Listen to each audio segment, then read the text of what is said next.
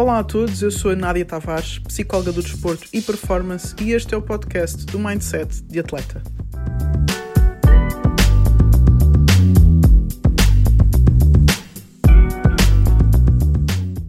Boa noite, estamos em direto para o Sport Talks desta semana, número 25. Uh, ah, nós este mês não libertámos ainda um tema, um, porque não vai haver tema propriamente. Nós vamos estar à conversa, uh, vamos ter um mês de convidados. Portanto, eu hoje vou estar aqui com um convidado, com um psicólogo do desporto, e vamos falar sobre a psicologia do desporto entre nós os dois. Uh, e depois uh, teremos noutras semanas também os nossos colegas aqui da Dream Achieve a falar com colegas das suas áreas. Ok? Então teremos o nosso preparador físico a falar com um preparador físico, o nosso fisioterapeuta a falar com um fisioterapeuta e teremos também um nutricionista a falar com outro nutricionista. Portanto, isto vai ser o nosso mês, vão ser conversas, acho eu, muito produtivas e muito ricas.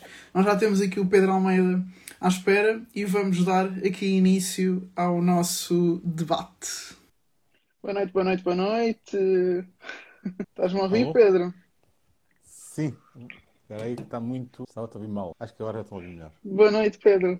Boas, tudo bem? Tudo bem, bem disposto? Vamos a isto. Uh, eu gostava, já estiveste aqui uma vez connosco, de qualquer maneira, para as pessoas menos atentas, uh, eu gostava que tu começasses por te apresentar um bocadinho.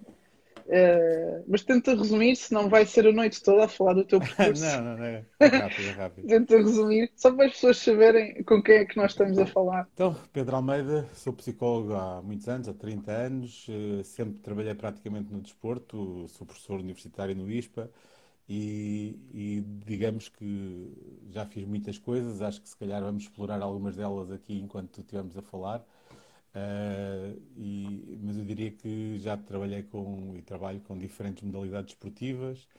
Uh, e, e, talvez a marca mais saliente são os 25 anos de, em que eu estive no Benfica. E, e, digamos que, tirando isso, vários outros atletas que, do ponto de vista individual, eu acompanho também há vários anos e, e isso, muitos deles de forma pública, é, que são conhecidos de forma pública, outros menos mas diria que, assim, de uma forma muito rápida, acho que é isso. Obrigada pelo resumo. Uh, também os mais curiosos uh, onde pesquisar, ou inclusivamente já onde te conhecer. De qualquer maneira, acho que a melhor forma também de conhecermos uma pessoa é entrarmos diretamente aqui nos temas que, que temos para hoje. Nós hoje temos aqui preparado um, um, um tema que é as diferenças em termos de intervenção do psicólogo num contexto ou num diferente momento. É? Uhum. Então, vou aqui lançar-te algumas perguntas de um contexto versus outro contexto, ou de um momento versus outro momento, uh, e gostava de ouvir a tua opinião uh, sobre que diferenças é que há nesses tipos de intervenção. Uh, podemos começar já aqui pelo primeiro, que temos aqui preparado, que é em termos de trabalhar saúde mental de um atleta ou performance de um atleta, qual é a diferença na intervenção de um psicólogo do desporto? Eu diria que, primeiro, digamos, primeiro que tudo, é é a necessidade de trabalharmos isto de forma integrada. Portanto, o que eu quero dizer com isto?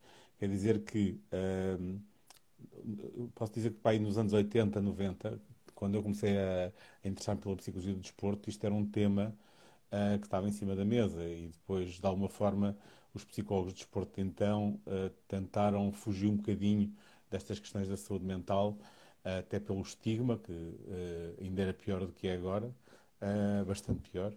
Uh, e, portanto, tentaram fugir muito desse, dessa área e, talvez por essa razão, uh, durante vários anos, essa temática uh, não foi assim tão falada, digamos assim, pelos próprios psicólogos do desporto. Fazíamos o trabalho, mas de facto não dávamos grande alarido ao tema. na minha opinião, eu acho que nós temos várias formas de intervir, digamos, temos que intervir em vários níveis. E uma das áreas é claramente a otimização de performance, portanto, trabalhar, treinar competências que levem a otimizar a performance. Por outro lado, é a prevenção eh, de riscos psicossociais e, portanto, onde já estamos a trabalhar a saúde mental e outros, e noutras situações, intervir mesmo em situações de crise, em contextos onde, de facto, a saúde mental pode estar em jogo, uh, ou, uh, enfim, ou então, de alguma forma, uh, dimensões que que são fruto do infortúnio do, do atleta, uh, eventos críticos de vida de várias naturezas, morte de alguém, uh, situações de, de, lesão física, etc. E aquilo que eu acho é que nós temos de trabalhar isto de forma integrada. Portanto, eu diria que uh, talvez a grande marca que um psicólogo do desporto tem que ter neste contexto é a capacidade de trabalhar de forma integrada estes três níveis de atuação.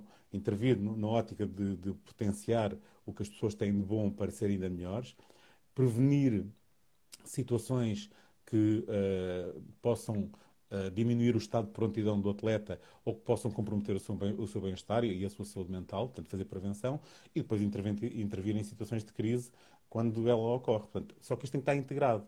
Então, não acho que deva ser uh, algo separado. Eu acho que faz parte do PEC de atuação de um profissional desta área e é dessa maneira que a coisa deve ocorrer. Não deve ocorrer de forma separada e como se, fosse, uh, se fossem coisas diferentes e uma coisa versus a outra. Não, nós temos que ter este trabalho integrado. E, aliás, eu acho que isso é o que nos distingue verdadeiramente de outros profissionais que eventualmente possam só fazer algumas coisas, uh, uh, enfim, dentro das, das, diferentes áreas que nós podemos, que se podem trabalhar na área comportamental. Exato. E tu achas que, em, mas por exemplo, em algum momento Uh, se, por exemplo, notarmos que o atleta está mais frágil em termos de saúde mental, se devemos interromper a parte da performance, podemos continuar paralelamente? O que é que tu achas? Depende o nível de comprometimento uh, da saúde mental, não é? Nós temos, todos nós temos uh, aspectos do, da nossa saúde mental, tal e qual como da nossa saúde física, que em algum momento está beliscada, vamos chamar-lhe assim, entre aspas, ou seja, há, há, há, alguns aspectos que não estão a, funcionar de forma tão otimizada e, e, e, isso não nos impede completamente de nós termos a nossa prestação uh, em termos de desempenho profissional. Portanto, qualquer um de nós, se calhar até fruto agora das questões da pandemia, está em casa um pouco mais ansioso, um pouco mais uh, deprimido, um pouco mais uh, esgotado, mas isso não nos impede verdadeiramente de continuar a dar um contributo. Portanto, isso é um tema, ok?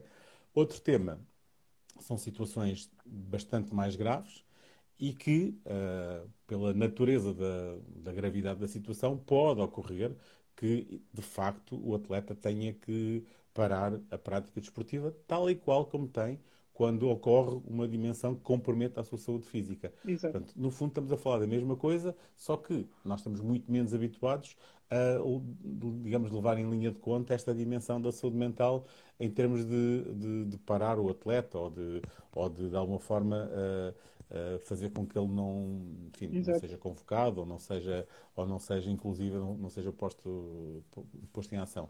Uma, uma, das, uma das situações que eu julgo que pode ocorrer mais grave, evidentemente, é o, o facto de nós termos que mesmo, uh, uh, digamos, derivar o atleta do nosso contexto desportivo para um outro, qualquer contexto uh, fora do, do, do, setting desportivo, para ser acompanhado do ponto de vista mais psicoterapêutico ou do ponto de vista mesmo psiquiátrico. Isso, ao longo da minha carreira, aconteceu-me algumas vezes e, portanto, Uh, não são muitos os casos, eu diria as duas mãos chegariam para uh, identificar o número de casos que me aconteceram ao longo da minha carreira, mas, mas acontece, por vezes nós temos que efetivamente parar o atleta e colocá-lo noutro, digamos, noutro carril e muito provavelmente não poderá ser dentro do próprio contexto, por exemplo, da organização desportiva da qual ele faz parte, do clube, Exato. da federação, se for o caso. Portanto, há, há, situações onde efetivamente nós temos que parar o atleta, colocá-lo noutro contexto para ele ser acompanhado. Mas honestamente, nestes anos todos, são muito poucos os casos que me aconteceram uh, que foi necessário efetivamente retirar a pessoa do contexto, parar efetivamente a pessoa. A maior parte das situações que têm a ver com impacto ao nível da saúde mental, se houver, se houver o tal trabalho integrado que eu estava a falar, que o psicólogo possa fazer um trabalho integrado, não só de otimização, mas também de prevenção de riscos, nós podemos ir prevenindo que as coisas ocorram e que entremos em situações em que temos que fazer intervenção na crise. E, portanto, por isso é que é tão importante ter um profissional preparado para fazer, digamos, esta tripla ação e não só Sim. uma das ações. Sim, que acaba por ser uma, não é? Se nós sem, sem a saúde a mental, se calhar. Exatamente, exatamente. Sem a saúde mental, se calhar temos a performance afetada e para um atleta que dedica a sua vida à performance, se calhar se a performance não está a correr bem, a saúde mental também fica afetada, também pode estar mais ansioso, também pode andar mais em baixo, sim, sim. não é? Por isso é que eu estou a dizer que é, um, é integrado, é não, é, não podemos ver isto sim. como uma coisa separada e que, não, uhum. agora vamos só trabalhar isto, agora só trabalhar aquilo. Quer dizer, uh, há, eu, eu tinha, tinha, tenho, felizmente, um, tenho um tio meu que diz que o estômago não tem prateleiras. Eu diria que o, cérebro, o cérebro também não tem prateleiras. Ou seja, no sentido que o estômago não tem prateleiras, que metemos lá para dentro de comida, agora só como isso, só como aquilo, mas depois vai tudo, fica tudo junto. Mas de qualquer das formas, nós somos um. Quer dizer, uh, as coisas entram para dentro de nós, os estímulos, as vivências, as experiências, e depois isto anda tudo cá dentro, não é? A nossa história as nossas memórias, etc, etc. Isto anda tudo cá dentro. Quando nós atuamos, atuamos de uma forma eh, como, como um, como um sujeito, não é? Portanto, quando nós trabalhamos a pessoa, temos que trabalhar de uma forma integral e não aos bocadinhos. É a minha ótica. Acho Boa. que é assim que nós podemos potenciar o, o trabalho uh, uh, ao nível mental para, para ajudarmos as pessoas com quem nós trabalhamos, sejam eles atletas, treinadores, árbitros ou outros profissionais. Exatamente. Então, e, eh, se falarmos eh, agora relativamente a momentos não é, de evolução do atleta, uh, o que é que tu consideras que pode ser uh, importante para um psicólogo do desporto ter em conta na intervenção num atleta de formação versus num atleta de alto rendimento? Não percebi a primeira parte. É os momentos ou é, ou é os escalões? Não percebi. É momentos em termos de, da evolução do atleta, né? quando ele está ah, em, okay. em, fase de formação e fase de alto rendimento, o que é que nós temos que ter em consideração nesta atuação, tanto num como no outro? Hum. Eu acho que há uma coisa que difere bastante. Uh, nos anos que eu, que eu levo disto, uh, tu quando estás no alto rendimento, tu tens menos tempo. Okay? Isso é, é talvez o fator mais claro. Uh, enquanto tu na formação tens tempo, tens tempo para trabalhar, para desenvolver, para para, de alguma forma, fazer programas de melhoria, programas de, de treino, de competências. Tu, na, na, na, parte profissional, não estou a dizer que não tenhas tempo para isso, mas tens menos tempo. Uh, eu, eu, eu, eu comparo sempre muito a nossa intervenção no desporto profissional uh, aos. Uh, como é que se chama aqueles. aqueles aqueles militares ou polícias que estão no, no cimo dos prédios a olhar cá para baixo com arma apontada. Snipers. Os snipers, muito obrigado, nunca, nunca lembro o não. Os snipers, eh, nós somos um bocadinho snipers à, à, à procura do momento, do tempo que nós podemos ter com aquele atleta, com aquele treinador. E esse momento é um momento que muitas das vezes tem que encaixar nas agendas deles e que nós temos que nos adaptar. E, portanto, uhum. esse tempo é muito menor no desporto profissional do que no desporto jovem. Portanto, isso foi uma, uma coisa que eu senti de uma forma muito clara. Depois temos a dimensão da exigência. Uh, uh, evidentemente, uh, particularmente, digamos, o desporto profissional que eu mais vezes, em termos coletivos, foi o futebol. fora do futebol, essencialmente, o desporto profissional, mas individual.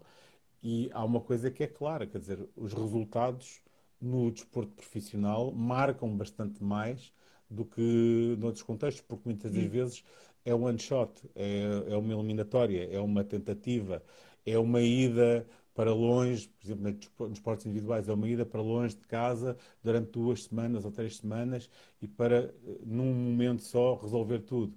E, portanto, com, com, tudo, com todas as consequências, porque o nível de investimento é muito maior, e, portanto, tudo tem muito mais impacto, na minha opinião, daquilo que uh, tem sido acompanhar os atletas, digamos, profissionais e os jovens, é muito diferente que é, qual é a responsabilidade ao nível dos jovens? É que tu podes moldar muito do que pode ser a vida daquela pessoa, não é? Uh, não estou a dizer que não possa fazer também com os adultos, como é evidente que sim, até porque a maior parte dos adultos são adultos jovens, não é? os praticantes esportivos de alta competição, a grande maioria é malta com 20 e tal anos, a grande, grande maioria. Uh, perdão. A grande maioria é malta com 20 e tal anos. Uh, o, os restantes eu diria, na, na, parte da formação, eu diria que nós temos um problema quase sempre de as coisas que nós fazemos vão ter um grande impacto naquilo que se segue. Se nós desenvolvemos ou não desenvolvemos, se os treinamos ou não treinamos, se trabalhamos aquelas competências ou não trabalhamos, se as oportunidades que temos de fazer alguma coisa com aqueles atletas não for bem aproveitada, nós corremos alguns riscos de, de facto, ter perdido uma belíssima oportunidade claro. de intervir uh, de forma impactante na vida daquele atleta. Uh, e, portanto, eu diria que essa é uma outra dimensão. Não sei se estás a ver isto sem um fio à frente ou com um fio à frente. Não, não estás a ver não nenhum vejo fio, fio nenhum. Não vejo nenhum okay, fio. ainda bem. Ando aqui, tenho um fio curtinho, porque não sei porquê, não tinha dado conta que este telemóvel que eu estou a usar hoje tinha uma amplitude, ampliava tanto a, a, imagem, tive que chegar isto para trás e agora tenho um fio curto, não consigo chegar ali. Um, eu, pronto, eu diria que estes tópicos que eu disse, não sei se, se queres que eu alongue muito mais, mas eu diria não, que estes tópicos que... são alguns dos, dos, dos principais. Sim. Eu acho que a questão do tempo é uma questão muito, muito importante. Porque, por hum. exemplo, quem, quem trabalha sempre em informação, se calhar não tem tanta essa noção. Quem tem, quem trabalhou muito tempo no profissional, depois não tem outra noção que tem muito mais tempo e que se calhar pode fazer muito mais coisas. E de facto, não estou a dizer que não se possa fazer, no, também no, no, nos séniores, mas temos efetivamente uh, menos oportunidades do que temos, por exemplo, quando estamos com, com jovens. Sabes que uh, surpreendeu-me imenso essa tua resposta. A gente não combinou nada, só combinou os temas, mas eu não sabia o que é que tu ias dizer. Uh, eu, eu, tinha uma ideia um bocado contrária, por vezes, porque uh, por causa do nosso sistema educativo e termos aulas até tão tarde, muitas vezes temos os miúdos da formação a chegar em cima da hora do treino e a termos alguma dificuldade em ter tempo livre para os acompanhar, às vezes. E sentia sim, que no profissional, é... para eles terem o tempo mais livre, uh, sim, não sei, é o que é que tipo achas? Tempo. Não, não, okay. não, mas isso é outro tipo de tempo. Eu, eu, eu, acho que não fui muito claro, se calhar, por isso é que eu estava a falar da questão do, do, dos flancos para que Uh, que voltei-me a esquecer do nome, estás a ver? Dos, dos, dos snipers. Dos, os snipers, os snipers. Voltei-me a esquecer dos snipers. Portanto, a questão aqui dos snipers é exatamente porque tu tens que andar, uh, tu até tens muito tempo no sentido real daquilo que é um relógio, mas uhum. o tempo efetivo que tu tens com aquele atleta, comparando okay. com o tempo que existe enquanto tu estás no contexto, é muito reduzido e, portanto, tens muito pouco tempo para poder tocar e ter alguma intervenção, particularmente com atletas. Com os treinadores, estás nas equipas técnicas bastante mais. Nos, nos jovens, tu podes ter menos tempo, vamos chamar-lhe assim, de relógio, no sentido de, ok, de agenda, de encaixar momentos com eles, mas efetivamente, uma boa parte do tempo, das situações, tu quando os tens para trabalhar contigo, tu podes efetivamente fazer bastante mais coisas. Então, um bocadinho esta é a ideia que eu, okay. que eu queria transmitir. No, no futebol profissional, por exemplo, isso é bastante mais limitado nas outras modalidades, por exemplo, na minha experiência, estou a falar sempre com base na minha experiência, como é evidente. Claro. Posso também ir aos livros e aquilo que dizem os livros, mas eu aqui o que interessa é a experiência.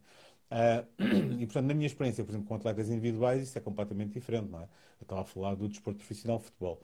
No, naquilo que é a minha experiência com atletas individuais, ah, pois aí a coisa flui hum, muito facilmente. Da, porque o desporto individual, verdadeiramente, se os atletas te procurarem, Uh, aliás, eu diria até de uma forma mais, mais geral. Se os atletas te procurarem, mesmo no desporto profissional, eu tenho essa experiência agora, uh, atualmente, uh, tu tens, obviamente, bastante mais tempo para poder fazer várias coisas com eles. Quando tu estás dentro de um clube, e era aí como me referia, tu de facto tens de ser um bocado sniper nos momentos são tão preciosos que não os podes perder. Verdade. Mas aí estou a falar claramente, por exemplo, da minha experiência do futebol profissional. Sim, sim, sim. Uh, que era mais fácil no futebol de formação. Porque, de facto, no futebol formação, estavas no cotidiano com eles, por muito pouco tempo que tivesses, tu tinhas muito tempo para ter várias abordagens com os atletas okay. uh, que podias marcar. Claro que se estiveres a falar de, de situações onde, por exemplo, os miúdos estão ainda muito dependentes dos pais, etc. Tens aquela questão dos horários, dos pais estão à espera, portanto, é isso. muitas vezes é mais complicado. Uhum. Mas quando começas a falar dos iniciados para a frente, por exemplo, começam a andar sozinhos, a ir de uhum. transportes, ou, ou vivem no clube, uh, digamos que a minha experiência é a experiência que foi, não é? Porque foi Sim. num clube com a dimensão que, que tem o Benfica, portanto não, não é verdadeiramente uma, uma experiência noutro clube. Mas eu, eu, por exemplo, vejo por colegas que eu vou fazendo alguma supervisão, de, que estão noutros clubes de menor dimensão, e efetivamente têm pouco tempo nesse sentido cronológico, uh, ou seja, têm que andar ali à procura de como é que podem encaixar nos horários daquela equipa, etc, etc. Mas depois, quando estão para trabalhar com eles, conseguem trabalhar. Portanto, okay. essa disponibilidade, a maior parte das vezes, existe. E, e, como vos digo, isto são tudo estereótipos de situações uh, com base numa experiência, portanto, é uhum. o que é. Uhum.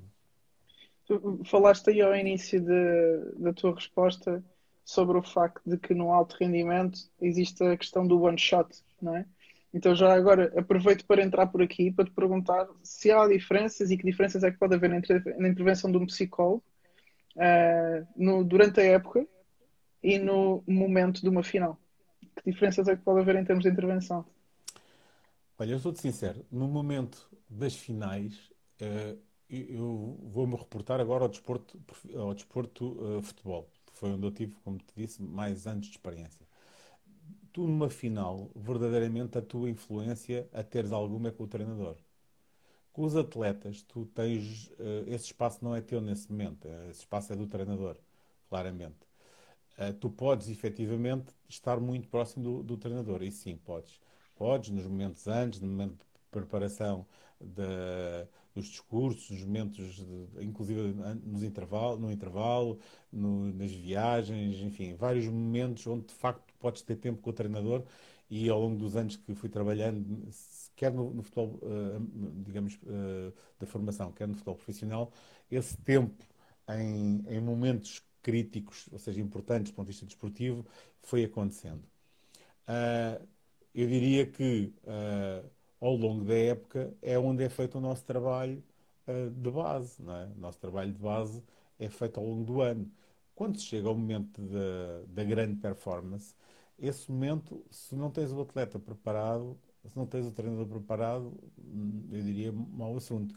É evidente que podes fazer alguma coisa ainda, porque podes uhum. dar algum ajuste, podes fazer, uh, ajudar em, em, pequenos detalhes de autorregulação, podes ajudar em pequenos detalhes uh, de percepção das coisas, como, como para ajudar o atleta ou o treinador a reinterpretar ou interpretar as coisas de outra maneira. Uh, e que isso pode influenciar depois as emoções, etc, etc. Portanto, há vários pequenos detalhes que tu podes ir fazendo nesse momento. Mas verdadeiramente o trabalho de fundo não vais fazê-lo na final, nem pouco mais ou menos. Até porque a intervenção psicológica nesse contexto claramente é do treinador. Ele é que é o uhum. líder, ele é que tem que assumir essa intervenção. Uh, na minha opinião, diferente do desporto individual, não é? Porque no desporto individual a, a sintonia com o atleta, com o treinador, quando trabalhas com os dois, é muito maior, é, é, é, digamos, é um triângulo, podes funcionar muito em triângulo e podes de facto funcionar até muito próximo das próprias competições. Portanto, isso aconteceu já também várias vezes e, e de facto podes fazê-lo, uh, inclusive individualmente com o atleta, por exemplo, uh, aconteceu já algumas vezes eu falar ou, ou, ou ler autorrelatos, portanto, autorregistros uh, enviados a partir, sei lá, de um WhatsApp por parte do atleta, uh, trocarmos algumas ideias, às vezes um pequeno telefonema, porque estamos a falar de não estar no sítio e ele estar a, ou ela estar à distância, e de uhum. repente, por exemplo, eu, vir a, eu ver a, a performance do atleta, uh, enfim, via net ou via televisão, e no final voltarmos a falar e no fundo eu tive numa final sem estar na final, não é? sem estar no, ao vivo e a cor na final. E isso já me aconteceu. No desporto individual isto é bastante mais simples, porque esta relação é, é digamos uhum. que é uhum. bastante mais uh, forte, porque mais personalizada, se, mais quiser, individualizada. Se, se, quisermos imaginar, tu num, numa modalidade tipo futebol tens que ter uh, para funcionares como esta, com, com, com, uma relação que tens nos individuais, é como se tivesses 20 e tal atletas de esportes individuais, não é? é. E, portanto, manteres 20 e tal relações com a mesma intensidade é uma coisa muito complicada, não é? é. E, portanto, eu, eu, eu, digo é que quando tu tens um atleta individual ou uma atleta individual, é bastante mais simples do ponto de vista de, deste tipo de trabalho, mas, e por outro lado, é bastante mais fácil, estás mais próximo destes grandes momentos. Eu acho que nos coletivos, e particularmente na experiência que eu tenho do futebol, esse espaço da final, dos grandes momentos, é claramente o treinador. É, é, é ao, ao, treinador que a gente deve, é, é, digamos, devemos ajudar o treinador, essencialmente, e pontualmente, num ou outro detalhe, uh, os outros profissionais. Às vezes, fazemos muita coisa se ajudarmos um fisioterapeuta que vai estar com um atleta, por exemplo. Eh, a, a, ter algumas palavras, a ter algo, algo preparado para dizer ao atleta. Porque aquele colega fisioterapeuta, por exemplo, vai estar no intervalo, vai estar antes do jogo começar, e se ele tiver alguma capacidade para intervir psicologicamente também, e muitas vezes o nosso trabalho, como sabes, é feito também através de outros profissionais, uh, nós podemos ajudar muito, podemos estar a ajudar muito esse, uhum. esse, esse atleta. Uh, quantas e quantas vezes eu não tive conversas com fisioterapeutas uh, para uh, quando uh, estão na massagem pré-jogo, por exemplo, haver alguma dimensão de, é. de, digamos, algum tipo de conversa que, entretanto, também naquilo que é a nossa articulação multidisciplinar, percebemos que pode encaixar naquele momento. Portanto, isto de coisas que podem acontecer. Um, e quem diz estes profissionais, por exemplo, o, preparador físico ou o treinador, o assistente do treinador principal que for fazer o aquecimento, por exemplo, uh, o tipo de palavras que pode deixar cair no momento do hum. aquecimento. Uh, há muitos momentos onde nós podemos estar a intervir, mas de uma forma bastante indireta. Indireta. Então, um bocadinho yeah. esta é a ideia que eu queria passar. Sim. E nos grandes eventos, isto, tal qual como nos outros eventos, isto Sim. pode acontecer. Sim, disseste aqui uma coisa super importante, tanto para os psicólogos como para os atletas que chegam a grandes momentos, não é? que apesar de se poder fazer coisas só nos grandes momentos, que não há milagres, não é? que tem que haver um trabalho de base, tal como há da parte física e da parte técnico-tática, que há todo um trabalho de trás para se chegar ao grande momento, que acho que também uhum. temos que adotar esta mentalidade que da parte da psicologia do esporte tem que haver toda esta construção para que no grande momento tudo aquilo que treinamos venha de forma mais fácil, não é? Sim, é, é, é como qualquer tipo de treino. Exatamente. Se não, se não for... Não não é porque vais fazer uma vez que a coisa vai sair bem, não é? Portanto, em princípio, se, tiver, se, se treinaste, se repetiste, etc., é mais fácil sair bem. Daí a importância de fazeres prevenção, é mais claro. do que se torce Todo o trabalho. A, a, resolver problemas. Não é? Sim, e depois agora, estavas a falar do trabalho multidisciplinar, que é uma coisa que eu gosto muito, mesmo este conceito da Dream Achieve tem muito a ver com isto, com o trabalho multidisciplinar. Uh, e queria te perguntar, e agora entrando num outro, numa outra diferença, que é qual é a diferença entre a intervenção do psicólogo uh, freelancer e que está num clube, não é? Nesta, até nesta perspectiva multidisciplinar, como é que o podemos fazer? Eu diria que essa é uma grande diferença, porque quando tu estás freelancer não tens de facto acesso à, à dimensão multidisciplinar do trabalho. Quer dizer, ou, ou, então se tens, tens porque tu montaste uma estrutura para ti próprio. Uh, eu pessoalmente, por exemplo, tenho uma outra pessoa de algumas áreas, de diferentes áreas, particularmente, por exemplo, na área da nutrição, uh, que eu de vez em quando aconselho, uh, essencialmente, particularmente para atletas que não têm à sua disposição esse tipo de trabalho nos clubes, por exemplo, ou, na, ou, nas áreas, nas modalidades onde eles, onde, onde eles fazem parte. e, portanto, eu diria que se tu não montaste essa estrutura para ti próprio, para teres uh, colegas que possas recomendar, etc., e com quem vais trocando umas ideias, uh, dificilmente vais ter acesso a isso uh, e, e, e, dificilmente vais partilhar, digamos, ideias e trocar ideias com outros com profissionais de outras áreas. Quando estás dentro de um clube, numa federação que tem equipas multidisciplinares, ah, isto é o cotidiano, quer dizer, tu estás todos os dias com uh, médicos, fisioterapeutas, uh, se houver o caso, se tiveres situações onde tens nutricionistas, fisiologistas, biomecânicos, tu num contexto onde tem um biomecânico, quer dizer, que era uma coisa que eu não tinha no meu dia a dia. E ter um biomecânico é espetacular, nunca tinha tido. É. Nós sabíamos o que era, sabemos o que é isso, pela nossa formação, mas teres um, um estás com um colega de outra área a ver movimentos, a analisar, a fazer análise do movimento e, e depois tu teres aquilo uh, e, e, saberes o que, é que ele, o que é que ele está a dizer e depois a relação, como é que o treinador vê isso, como é que eu posso usar isso, por exemplo, para questões como visualização mental, é muito, muito interessante. Portanto, é, é muito interessante. Mas pronto, estes são pequenos detalhes uh, uh, que, digamos que a grande diferença é que quando estás fora, ou arranjas tu, ou então estás sozinho. É? Sim, sim, é começar mas, a criar esta rede de contactos, não é? Tens uma rede de contactos, sim. Mas tem alguma beleza esta coisa do freelancer também. É? Sim, sim, sim. A beleza do freelancer é, como o próprio nome diz, é free. Eu gosto das duas beleza. coisas. Gosto das duas não, coisas. Não, é, acho que... Eu acho que todas as experiências são interessantes, mas é. eu acho que a experiência de ser free também é interessante. Né? Portanto, uhum. esta ideia de freelancer tem essa vantagem que, particularmente nesta fase da minha carreira, está-me a agradar bastante. É? Olha, e falaste aqui também muito do treinador e do atleta e de como intervir com o treinador e com o atleta. Então já agora entramos agora noutro, noutro tema que é diferenças de intervenção no treinador e diferenças para o atleta. Uh, bem, ambos são pessoas e portanto nós estamos sempre a falar de intervir com pessoas. Portanto, ponto. Ponto número um. E eu diria que há muita, muita coisa, uh, há, há muito mais coisas iguais do que diferentes. É evidente que há temas que, e há, áreas temáticas que são menos relevantes no, no, caso dos atletas, a não ser quando têm algumas funções em particular. Por exemplo, estamos a falar do desporto coletivo, a questão da liderança e dos aspectos relacionados com o processo de liderança. Uh, é evidente que todos nós podemos liderar em qualquer momento, mas efetivamente, na maior parte dos casos, só alguns atletas é que, ou porque são formalmente designados como responsáveis porque são capitães ou subcapitães, um, ou porque têm uma tendência, mesmo que não sejam, e, e tu percebes que podias desenvolver ainda, ainda mais essas, essas competências, a maior parte dos atletas, num desporto coletivo, esta competência uh, não é alvo normalmente de trabalho específico.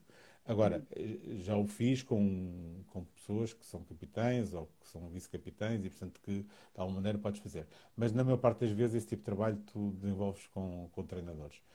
Depois tens uh, questões que uh, trabalhas com treinadores que não trabalhas com os atletas, que é, por exemplo, a questão de, da compreensão dos fenómenos de equipa, quer dizer, e tu sabes mexer nos fenómenos de equipa, nos processos da equipa. O atleta até se pode aperceber disso, mas não, não tem capacidade para intervir nos processos de equipa da mesma forma que tem, que tem, o, que tem o treinador. E, portanto, é evidente que cada um de nós, dentro de uma equipa, pode fazer alguma coisa pela equipa, uh, mas não é a mesma coisa que, do que, por exemplo, um, um, treinador onde tu tens de estar a, a, ajudá-lo não só a ler e a compreender uh, aquilo que são os processos que estão a acontecer na equipa que ele está, que ele está a gerir. Uh, e quando estou a falar de equipa, não estou a falar só da equipa dele, de, de jogadores, estou a falar da equipa de jogadores, da equipa de treinadores, das, da, da relação com as outras equipas do contexto, as equipas clínicas, administrativas, logísticas, etc. E, portanto, um treinador, por exemplo, no contexto do futebol profissional ou do futebol jovem, é uma, uma experiência de liderança em que uh, tem, é, é, tão difícil, tão difícil, tão difícil, que de facto tens uma zona de intervenção com o treinador a este nível que efetivamente não, não se coloca quando estás a falar de atletas. Há pequenos detalhes que podes trabalhar com os atletas de liderança, como eu disse, mas não tem esta, e de dinâmica de equipa, mas não tem esta relevância que tem quando tu trabalhas com os treinadores. Agora, naquilo que é o, o espaço individual, daquilo que é a cabeça do performer propriamente dito, eu diria que são muito mais as semelhanças do que as diferenças. Uhum. Uh, uh, vai desde as questões de concentração, motivação, controle emocional, uh, confiança, as questões de tomada de decisão, de análise de contexto, de autoavaliação, de autoconhecimento, tudo isto é aplicável a todos, todos nós. e, portanto, também o é quer a treinadores, quer a atletas, quando nós estamos no contexto. Mas eu acho que aquela dimensão de, de ajudar quem está a liderar nesse processo de análise da equipa, de compreensão dos fenómenos de grupo, de, de, de, de, otimização do seu processo de liderança, é a área que eu mais gosto de fazer no desporto coletivo. E é, ela, é essa, é, dentro do desporto coletivo, é o que eu estou a fazer atualmente, ou seja, é, é acompanhar treinadores, uh, numa lógica mais individual, portanto, fora do contexto, acompanhando os treinadores. Uh, e esse espaço é um espaço para mim de consultoria absolutamente espetacular. Fiz.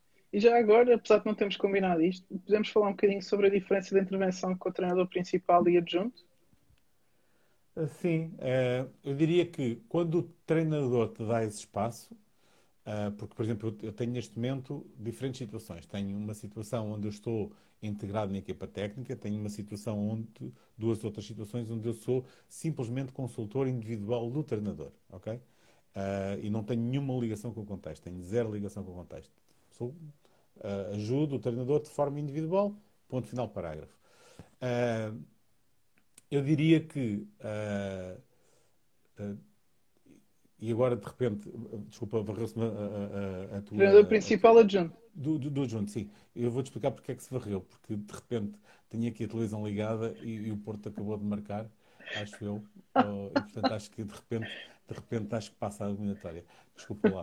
Mas cruzou-se ali a imagem. Obrigada pela informação. Assim. Ou seja, temos não, aqui não, não, um, um, uma live com informações desportivas, pessoal. Está muito claro, à frente. Claro, claro, claro. Não, não, não, não, não. E, e, como eu sei que alguns dos que estão aí, de certeza, também gostam destas coisas, já ficou a informação. já ficou desculpa, a saber. Desculpa a distração. Não faz é, mal. Mas, eu tava, tava, mas isto é para ser sem rede, portanto, é, acho que estas conversas são mesmo assim. É mesmo assim. É, Tivemos agora uma publicidade tava, no meio, na boa. Estava-te a dizer, o, por exemplo, quando o treinador te dá esse espaço, porque tens esse espaço, tu podes fazê-lo.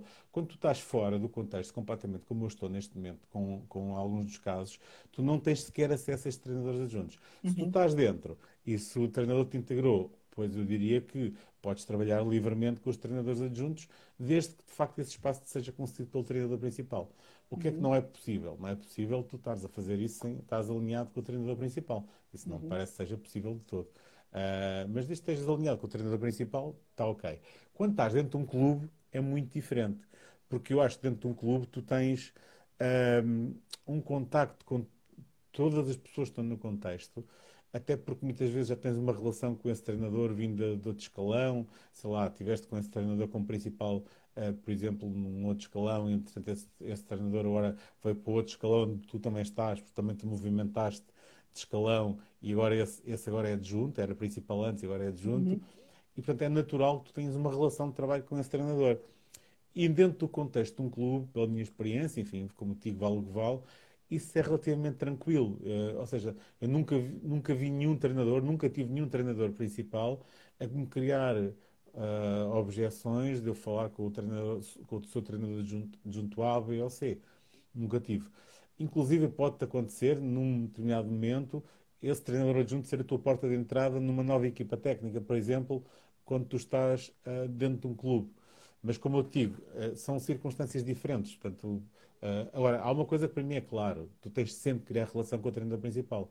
Senão a coisa vai complicar num determinado momento. Quer dizer, estás ali a trabalhar com o, teu, com o treinador adjunto e não tens nenhuma relação com o treinador principal, nunca falaste com ele, ou tens muito pouca ligação com ele é um processo relativamente complicado. Portanto, eu acho sempre que nós temos que tentar tudo para ter uma relação com o treinador principal. Pronto, e a partir daí, na dinâmica, até pode ser o próprio treinador principal dizer assim, sim, vi-se ali com o Zé Manel. Pronto, vais uhum. ver com o Zé Manel.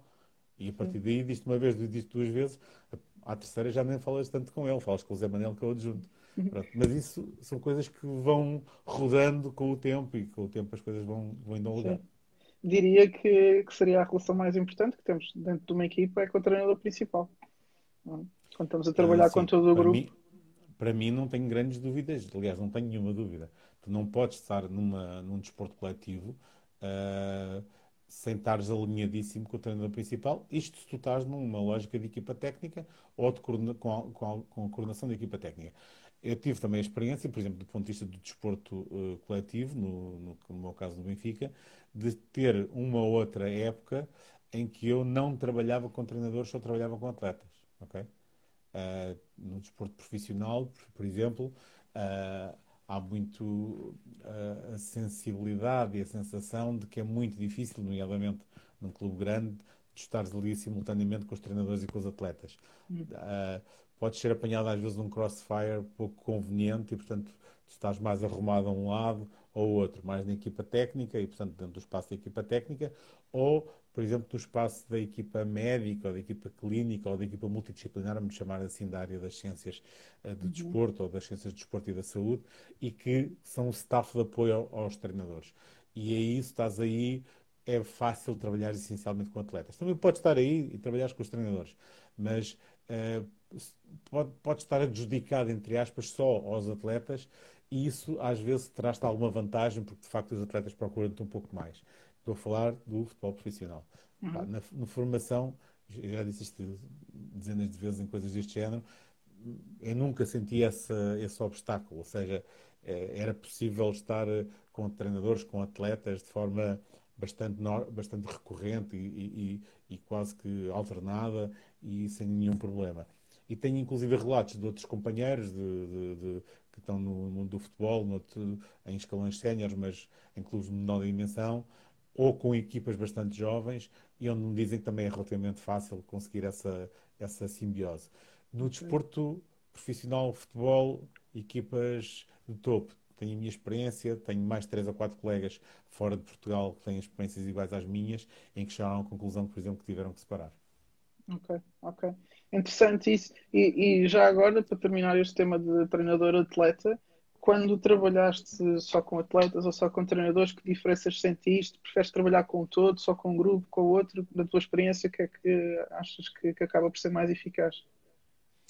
Eu, eu, claramente prefiro trabalhar com treinadores, mas isso é uma opção pessoal. Ou seja, claro. eu acho que é no futebol profissional, portanto, eu diria, de uma forma genérica, no desporto coletivo, eu diria que é a forma que nós temos de ajudar mais pessoas. Uh, porque, de forma indireta, acabamos por ajudar a equipa toda, as equipas todas, uh, trabalhando com o treinador. Uhum. Inclusive, às vezes, temos capacidade de influenciar diretores através uhum. do treinador.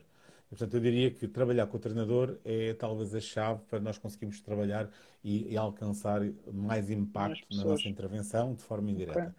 Agora, é evidente que uh, é muito interessante trabalhar também a casuística do atleta e, e, e, tive também essa experiência e é muito, muito interessante.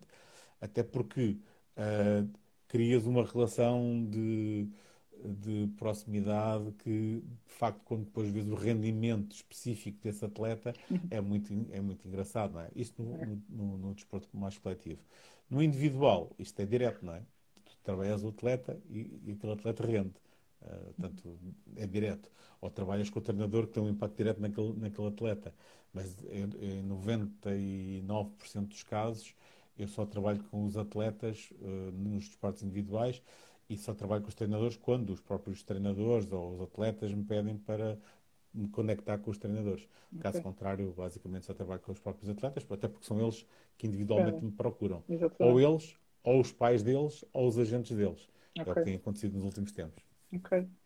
É, entrando aqui no nosso último tema, já estamos aqui a esgotar a nossa hora, é, psicologia versus coaching, qual é que é a diferença de intervenção, se é diferente, se é igual, quando um, quando o outro, qual é a tua opinião? Eu tenho uma opinião que não é uma coisa que se possa pôr versos, porque o coaching é apenas uma ferramenta, uh, mais uma ferramenta para um psicólogo poder atuar. Uh, o coaching per si é uma ferramenta que todos nós, na nossa vida, podemos usar, ok? Uns com os outros. É a arte de fazer perguntas sem dar respostas, é conseguir fazer perguntas que levem as pessoas a terem insights, a, a terem, a conseguirem evoluir do ponto de vista psicológico. Uh, e isso é algo que, inclusive, nós ensinamos muitas das vezes aos treinadores, por exemplo, uh, quando eu dou formação em contextos de, de, de, outros, de outros contextos, empresas, uh, são ferramentas que se ensinam, por exemplo, a quem é líder em contextos, porque isso pode ser a forma de intervir para ajudar a desenvolver o colaborador, neste caso, por exemplo, o treinador, Exato. para ajudar a desenvolver o atleta. Eh, para montarem, para ter mais ferramentas para montarem as suas, as suas, os seus momentos de contato com os atletas e não estarem só a prescrever comportamentos, mas poderem estar a fazer perguntas para pôr os atletas a pensar. Isto falando do desporto. Agora, quando, quando nós depois levamos isto para outro, outro campeonato, que é uh, haver profissionais que, que têm uh, pouca formação de base naquilo que é uh, o desenvolvimento de pessoas uh, questões de saúde mental, etc., e utilizam esta ferramenta como se fosse a panaceia para todos os males, yeah. isso não me parece lá muito interessante. Particularmente muito pouco interessante quando se aventuram para questões de vida, não, já, já não só questões profissionais e questões do aqui e agora, do presente e, de, e do futuro, mas quando começam a fazer perguntas acerca do passado e a abrir caixas de Pandora que depois podem não saber fechar Exato. ou então a fechar mal. Pronto, e isso é que não parece nada interessante. Além de que, do ponto de vista, digamos, mais uh, de saúde pública, um, assim, não sou propriamente uh, do, do, do, mundo da, da, do direito, mas não me parece muito razoável que uh, se houver alguém que esteja verdadeiramente a fazer atos psicológicos, uh, que o possa fazer. Mas isso, se calhar, não somos nós estamos aqui agora os dois a, que devemos estar a pensar no assunto. Agora, de qualquer das maneiras, há uma coisa que para mim é muito, muito clara. Uh, isso não são duas coisas para se pôr em confronto, porque efetivamente uma contém a outra. Portanto, o coaching é uma ferramenta que nós usamos na psicologia como usamos outras ferramentas.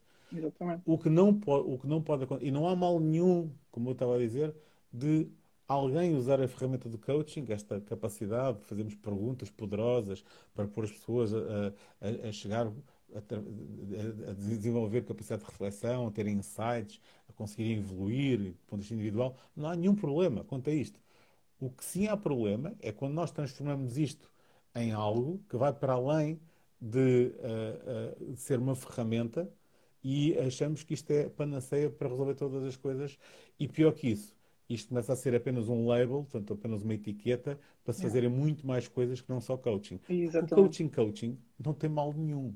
O problema é o que é que se faz debaixo da, da, da, da etiqueta é. coaching depois assim. Exatamente. Exato, perfeito. Não, nada a acrescentar. Acho que é isso mesmo. Eh, é uma ferramenta, acho que é uma ferramenta muito útil, principalmente no desporto. Muito que, útil, muito útil. Se procura resultados. Sim, sim, sim. sim.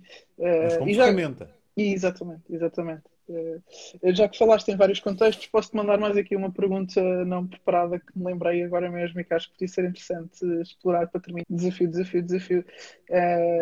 Desporto versus empresas. A intervenção do psicólogo. Sim, olha, eu vou dizer uma coisa que eu acho que está neste momento. Uh, nas últimas duas, três semanas participei em dois ou três eventos em contextos empresariais e, e, posso dizer que há uma coisa que eu acho que vai pegar, vai pegar. Esta ideia daquilo que nós fazemos no desporto, uh, como uh, alguém que está no contexto para ajudar as pessoas e fazermos parte de equipas de trabalho multidisciplinares que estamos na, no desenvolvimento do talento, mas não na missão específica de estarmos no Departamento de Recursos Humanos a fazer outras coisas quaisquer que não isto. Portanto, alguém que está no, no, solto para efetivamente falar com as pessoas, seja, não é o que está a construir só os programas e depois a consultar os, os fornecedores externos para virem apresentar uma proposta. Não, não. É alguém interno, que é o psicólogo da equipa, ou das equipas, ou da, ou da, enfim, da organização, se não for muita gente, e que de alguma maneira vai fazer desenvolvimento de pessoas no dia a dia, tanto com as pessoas no dia a dia, ouvindo, observando as pessoas no dia a dia, trabalhando. Vamos ter o mesmo problema que temos no desporto. Vai trabalhar mais com os líderes, ou mais, no desporto os colaboradores. Vamos trabalhar mais com os líderes ou mais com os colaboradores que são uh, geridos por esses líderes. Sim, é algo que depois tem que se mastigar. Mas não tenho grandes dúvidas que este momento que nós atravessamos no último ano, e estamos a atravessar ainda, colocou questões em cima das mesas nas empresas que, que provavelmente sempre existiram, mas que uhum. não estavam tão equacionadas. E nos últimos fóruns tenho participado isso tem, tem sido muito claro. Uh, um dos primeiros sítios onde eu acho que isso vai ser claramente equacionado vai ser nos contextos de saúde. Porque uhum. é muito evidente que uh, tem que haver profissionais da nossa área a trabalhar com os profissionais de saúde que prestam serviço aos outros. Já há, mas não em quantidade, obviamente, razoável.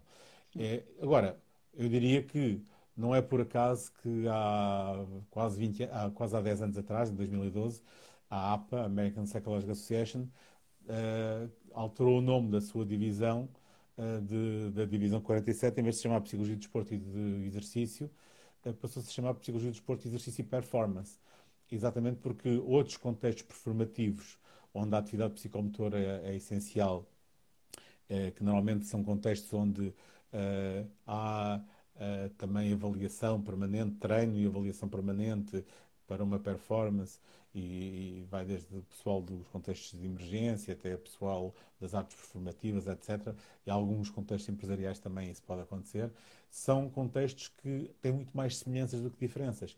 E daí uhum. se terem juntado, por exemplo, ao nível científico. Há uma revista que se passou a chamar, uma revista que é um journal de, de, de Journal of, of Sporting Exercise and Performance Psychology. Portanto, esta, esta ideia de juntar outras áreas de performance humana uh, outros contextos de realização yeah. ao, ao, contexto esportivo, também foi, uh, nasceu da, da, evidência prática de que havia muitos psicólogos a trabalhar no terreno do desporto que estavam a ir para os contextos empresariais, para os contextos de outras áreas, além dos empresariais, onde, de facto, a performance humana tinha grandes semelhanças àquilo que acontecia no desporto. Exatamente. Isso muitas vezes está acontecendo na, na, nas empresas, e aliás não é por acaso que de vez em quando uh, muitos psicólogos do desporto são levados para o mundo das empresas, pessoal do desporto, atletas, treinadores são levados ao mundo das empresas, portanto isso acontece. Curiosamente, também está a começar a acontecer algumas experiências a serem invertidas para o mundo do desporto. Por uhum. exemplo, esta questão da, das equipas médicas, eu tive uh, a sorte de acompanhar através enfim, de um outro tipo de fóruns uh, um conjunto de equipas uh, de, de, profissionais de saúde com, responsáveis, com responsabilidades de liderança em contexto de saúde e posso-vos dizer que começam a ser chamados para fazerem webinars, palestras em outros contextos, exatamente para partilhar as experiências deles. De uhum. como é que é atuar debaixo de alta pressão, de alto, a terem que ter alto rendimento e como é que eles se organizaram e muitos deles organizaram-se muito bem. Não, não conheço todos os casos, como é evidente, uhum. conheço os casos que eu acompanhei, uh, tiveram momentos maus, mas tiveram muitos momentos muito bons. E, e, isso é muito, muito interessante, a partilha entre contextos é uma partilha muito, é. muito interessante. Muito. Eu também já tive, já tive a oportunidade de fazer algumas palestras, nomeadamente sobre o mindset do atleta nas empresas e acaba por, por se aplicar aqui muita coisa. Uh, e para terminar, e falando em mindset de atleta, não é? Uh, o Pedro vai lançar um livro, não é? E gostava que falasse um bocadinho sobre isso agora. Não é só uh, tu, o Pedro, o Pedro mais é só... Vais falar agora um bocadinho sobre isso. Uh, vai ser no próximo dia 16, não é? Às 6 da tarde. Uh, uhum. Gostava de saber que, que, livro é esse, quem é que são os teus coautores, como é que vai ser o lançamento, em que plataformas, como é que as pessoas te podem seguir. Tens 5, okay. 6 minutos ainda, por isso. Não, não, é mais curto que isso, até porque não posso dizer muita coisa, porque podemos dizer coisas nesse que, dia. Para ficar uh, misterioso. Uh, sim, não, é, é, um livro que se chama Equipas de Alto Desempenho, que é, uh, foi desenvolvido por mim e pelos meus dois colegas do ISPA, o, o Pedro Quinteiro e o Eduardo Pimentel. Temos as três experiências muito, muito diferentes. Uh, eu mais no mundo do desporto e das empresas e da, e da academia, os outros dois investigadores e com, um deles com experiência em contexto empresarial e de gestão de ciência, o outro com, com investigação, docência e com experiência em contextos de, de, de risco, seja experiências no contexto do, do Ártico, de, de estação, estação Espacial Europeia, uh, e portanto, de repente, nós temos uma mistura de pessoas que têm as suas experiências em, na área da ciência, na área da docência, na área da, da intervenção, uh, uh, com equipas, investigando ou, ou trabalhando, e uh, a determinado momento houve um convite da, da Ordem dos Psicólogos para eu fazer um curso sobre equipas e, e, pa, e para desenvolver esse trabalho e, e, na altura montei esse curso com os, os, dois colegas em causa. E esse curso existe ainda na Ordem, é daqueles cursos que os psicólogos podem fazer uh, com custos bastante reduzidos e esse curso deu origem a este livro. Portanto, esse, este livro nasce desse curso. É um pequeno livro de bolso, portanto, não é uma coisa, uhum. não, é, não é uma grande obra, uma obra gigante sobre equipas de alto desempenho. É um livro com, digamos, com essencialmente vocacionado para ajudar quem está a estudar ou a intervir nestes contextos e ter uma pequena, um pequeno, uma primeira leitura das coisas, digamos assim. Uh, que depois, aliás, nós próprios sugerimos no livro algumas, algumas leituras que depois têm, têm que ter passos subsequentes, mas que acho que dá algumas ajudas. Para quem está às escuras, acho que ajuda bastante. Para quem já sabe algumas coisas, revê, e para quem já está muito avançado, pois olha, uh, uh, gasta um bocadinho de tempo a ler coisas que já Sim. sabe, também não faz mal nenhum. Disseste dia 16, próxima terça, às 6 da tarde, Vejam, onde? Uh, é na, nas plataformas da Ordem dos Psicólogos, portanto okay. o livro vai ser lançado, o livro é editado pela Ordem dos Psicólogos e vai ser lançado uh, online. O livro é um e-book de distribuição gratuita uh, e vai ser lançado e vai ser o, lançamento do livro vai ser na, transmitido pelas plataformas okay. das contas da, da, da Ordem dos Psicólogos, portanto os Facebooks, os LinkedIn, Instagrams, os Instagrams etc.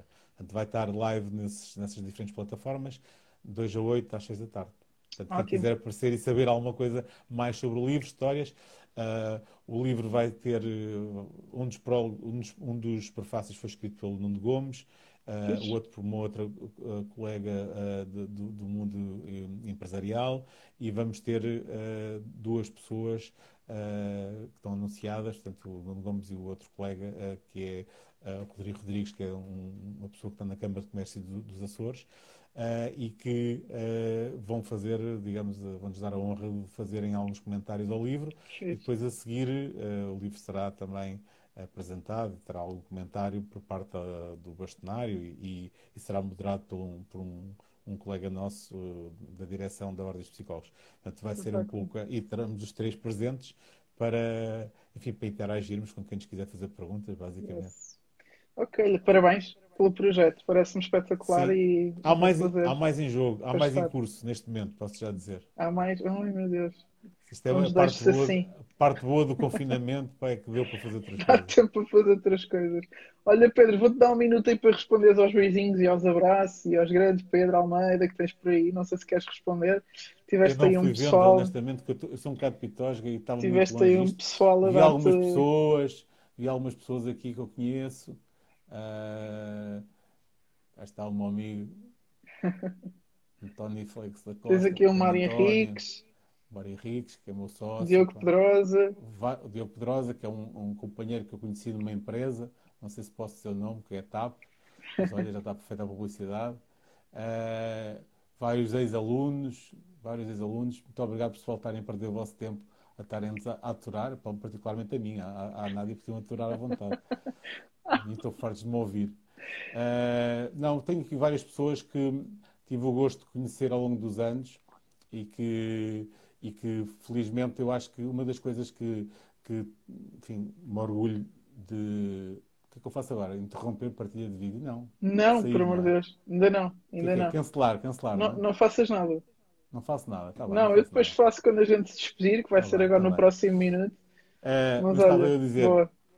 Estava eu a dizer que uh, acho que uma das coisas que me orgulha é que dos diferentes contextos onde vou cruzando, hum, garantidamente são mais as pessoas com quem eu fico com boa relação do que aquelas com, com quem eu fico com má relação. Portanto, uh, essa é a parte boa para mim. Uh, o resto, pronto, o resto é as coisas normais. Portanto, fico contente por ver aqui muitas pessoas que eu conheço. Portanto, há aí pessoal do mundo do futebol, uh, bastantes psicólogos, pá, enfim, muitos eu fui perdendo aqui vi- de vista, mas fui vendo alguns nomes uh, e claramente ia fui vendo alguns nomes, fui vendo alguns nomes de pessoas que, com quem eu colaboro no dia a dia, outras que já não falava, já não as via há muito tempo, e, e portanto é interessante ver os nomes aí a aparecer. Mas por acaso hoje não estava a ver grande coisa, porque estou tão longe do ecrã. Estás um bocado longe. Olha, Pedro, obrigada eh, por esta horita que estiveste aqui a partilhar um bocadinho da tua experiência. Foi muito importante. Espero ter a oportunidade de fazer contigo mais vezes aqui diretos no Gosto futuro. meu. A gente vai falando, está bem? Sim. Pessoal, obrigada por terem estado desse lado. Continuamos para a semana com as nossas Deixa-me Sport deixa Talks. dar um- deixa dizer aqui ao Força. pessoal uma coisa. A, a, a Nádia, a Nádia eh, é culpada por andar a escrever livros, porque eu sou um invejoso, pá, e, e- e vi que a Nádia, muito mais nova que eu, já tinha escrito dois, e eu pensei assim, pá, não, isto não é possível, não estou a brincar. Não, não é nada disso, mas pronto. Mas a Nádia tem dois livros escritos, eh, A brincar, a brincar. fruto da experiência dela, e acho que é interessante vocês olharem para eles. Olha, obrigada, Pedro, pela referência. Obrigada. Boa noite, pessoal. Boa noite, Pedro. Até à próxima. Até para a semana Tchau. para todos. Tchau, tchau. Tchau, pessoal.